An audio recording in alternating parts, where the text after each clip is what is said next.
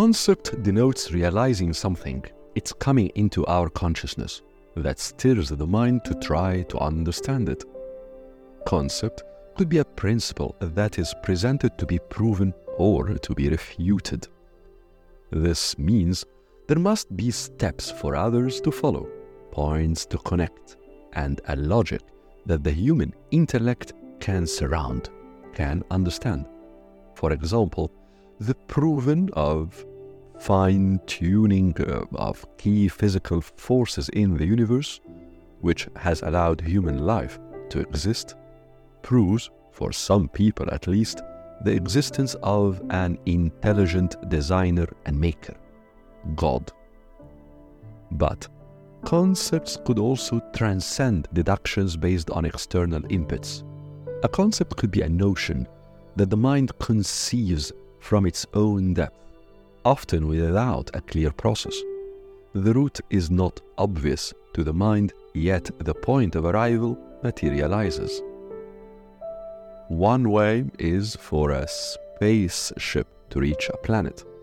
The spaceship has a route that its machines have registered of how it arrived at the planet.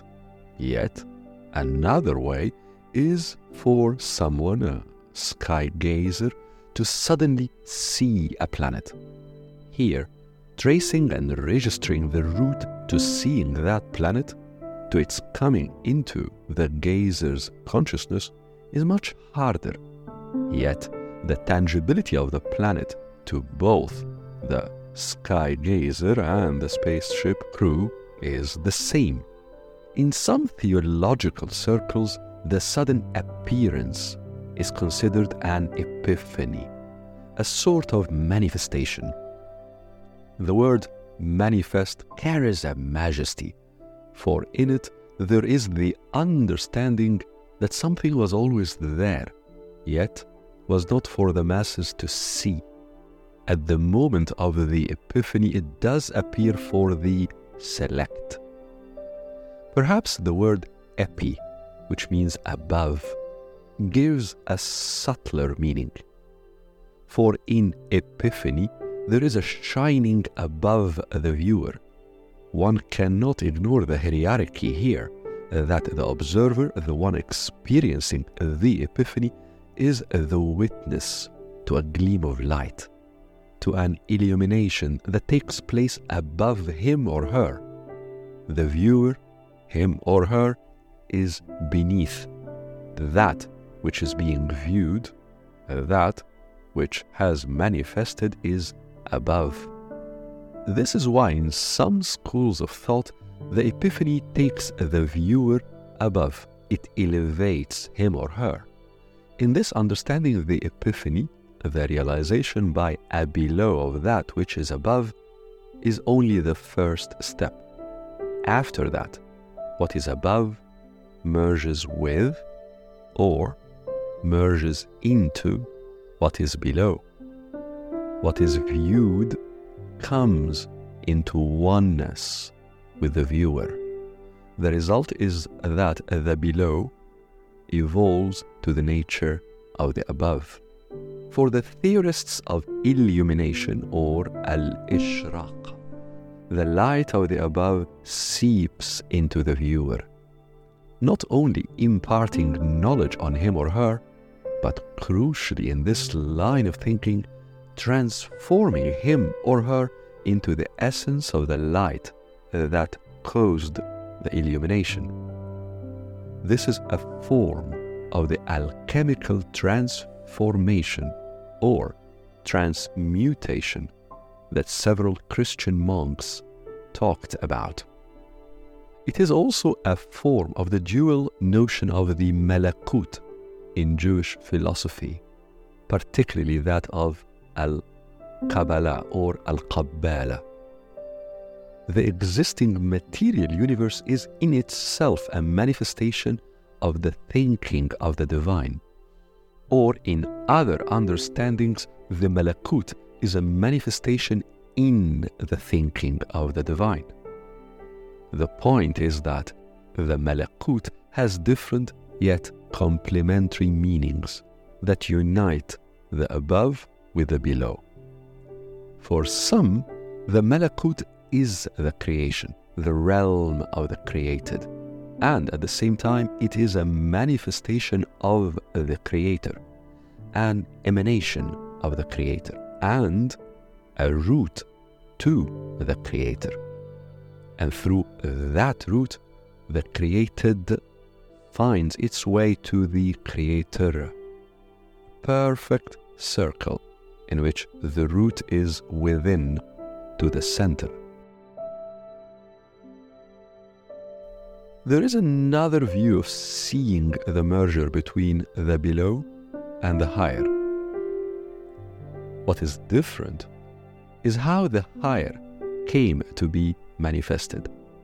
Did the below, the viewer, have a process, a route towards its merger with the higher, or did the higher just appear in a phenomenon that for the viewer is but an epiphany? For the believers in randomness, which essentially is chaos, the notion of the Creator was a reflection of the viewer. In other words, the viewer's process of living, here basically humanity's process of living, led to a thinking that led to imagining a notion that the viewer, the human, assumed is the center from which everything originated. Early 20th century psychologists put it smartly. They said that the notion of the Creator, God, was a creation of humans, chaos in form, a reference to the ocean of the human psyche where fears and desires clash. This was partly why modern materialists saw the concept of God as an illusion. But in the conception of a cosmos basically means a harmonious design. In the conception of a cosmos, that merger between the Creator and the created is the essence of the existence we call the universe. In other words, whether, in our original analogy, the spaceship came to a planet and its crew can trace its journey, or the planet appeared to the viewer in an epiphany, the merger between what is above, the epi, and what is below, the viewer, the searcher, created, the human, is a path. And paths have changed throughout history, but they all lead to the eternal truth. The idea of God is different. The idea of God dispenses with the different path. It is about imagining the destination. This means it detaches God from all that is not, even if a believer believes that the created is a reflection of the Creator.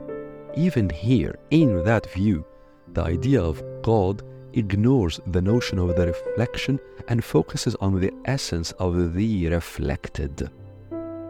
In Catholicism, this began with discussions about the Trinity. But the thinking here reached its refined heights when it evolved above attempting to explain the Trinity to the masses and tried to imagine the essence of the one behind its different expressions and their connections. In Islam, several thinkers visited the same by focusing on the source. Here, we saw works such as that on the emanations, where the thinking was not concerned with the link between the source and the forms it took so that life in the human form begins, but rather was concerned with the emanations as expressions of the source. The former, the one concerned with the links, is about the methods, the concepts of God in the human intellect. The latter, however, is concerned about the essence of God.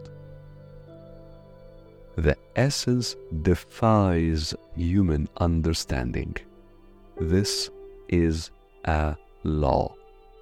And so, for those on journeys for knowledge, the objective is not to grasp the essence, but to see its manifestations and through these understand some of the characteristics and features of that essence.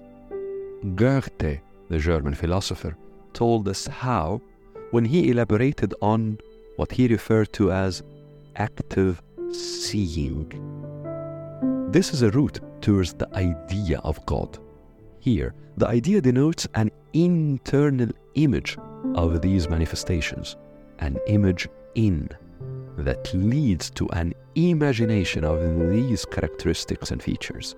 And like in the case with Goethe, these attempted imaginations were the points of departure of some of the most creative journeys in the history of humans' search for knowledge.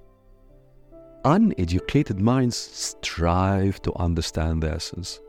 It is a noble but futile quest, for the law is perfect. It cannot be broken. This is why not trying to really understand the essence of God is a form of understanding. And this is why the objective of the journeys into and for knowledge strive to evolve the image in. The image in, achieved through fertilized imagination, never compensated for understanding the divine, but it stood for it. Here, Epiphany takes its deeper meaning. Epiphany moves from the seeping in of the above into the below and becomes the recognition that the divine is essentially in the human. This makes the human divine. Carl Jung came to this conclusion when he referred to the deepest yet highest aspect of the human psyche as l'homme celeste, the celestial man. Of course, man here refers to man and woman. This realization opens vistas of the nature of the human in front of the understanding of the human. This in itself gives a glimpse of a feature of the idea of God.